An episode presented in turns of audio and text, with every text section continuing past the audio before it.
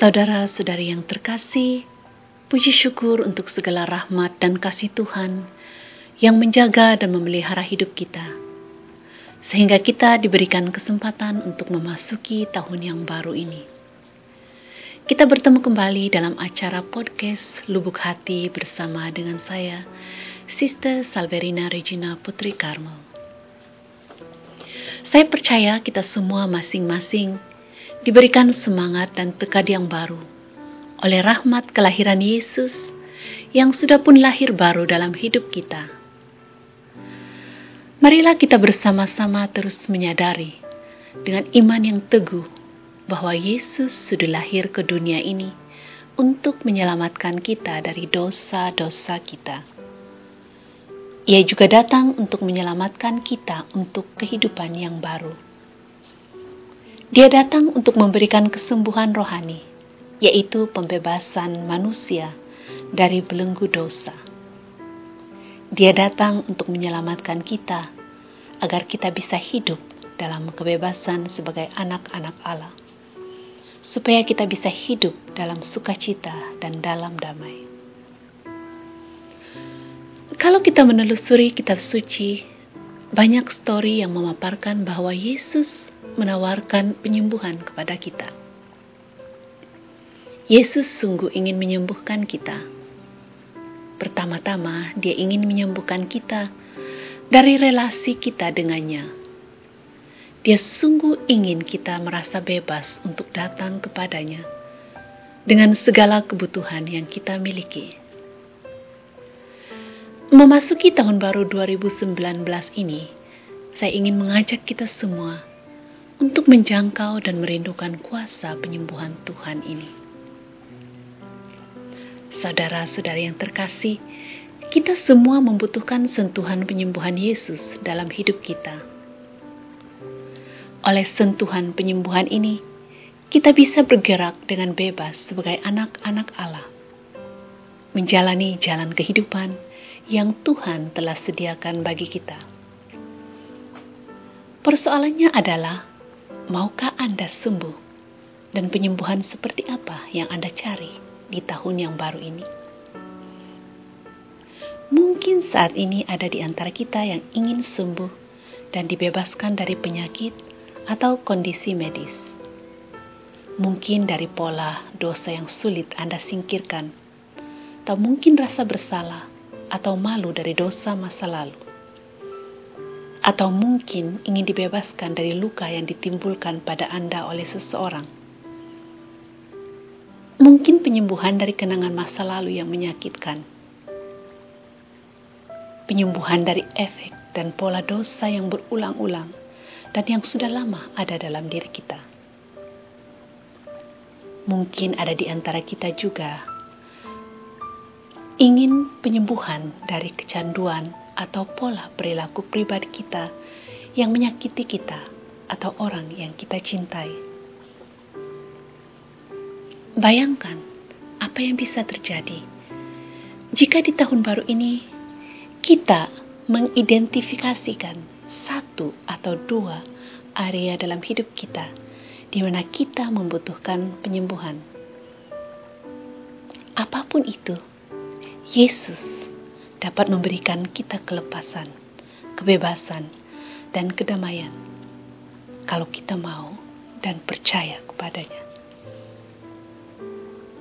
Dan di tahun yang baru ini, kita memohon Tuhan untuk itu supaya kita bisa berjalan dengan bebas dan penuh sukacita sebagai anak-anak Allah.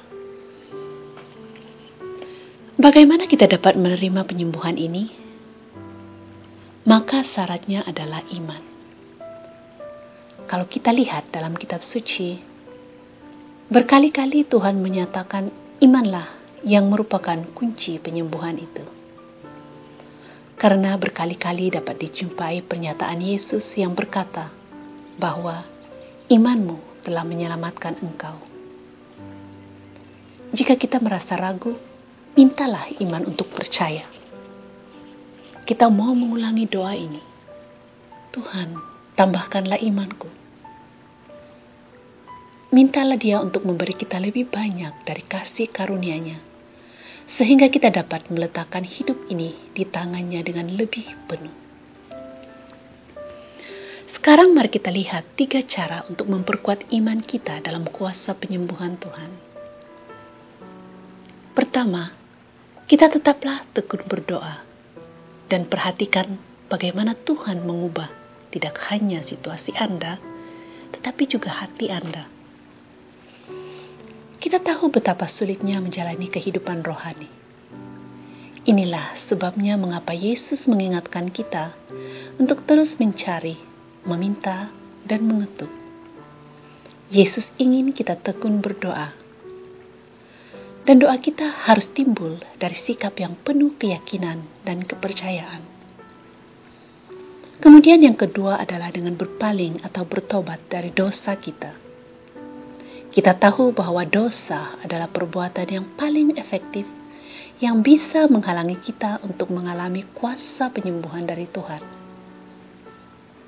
Maka dari itu, betapa pentingnya menerima sakramen pengakuan dosa yang teratur. Melalui sakramen ini, Yesus mau menyembuhkan dan membebaskan kita dari belenggu dosa. Dan yang ketiga, yakinlah bahwa Allah Bapa di surga mengetahui apa yang kita butuhkan. Jadi setiap hari ketika berdoa kepada Tuhan, mintalah tambahan iman. Tetaplah berdoa untuk kesembuhan yang Anda butuhkan. Walaupun mungkin kita harus meminta dan meminta lagi.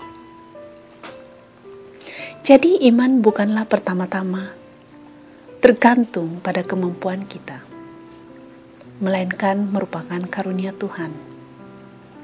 Dan karena kita percaya kepada kebaikan Allah sendiri, dan Yesus dalam berbagai macam cara mengatakan supaya kita percaya.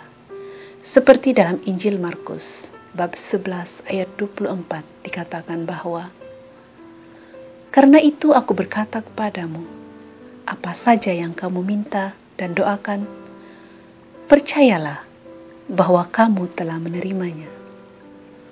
Maka hal itu akan diberikan kepadamu. Kalau kita sungguh-sungguh yakin bahwa Allah mau menyembuhkan kita dan Allah dapat menyembuhkan kita, maka kita akan menerima penyembuhan ini.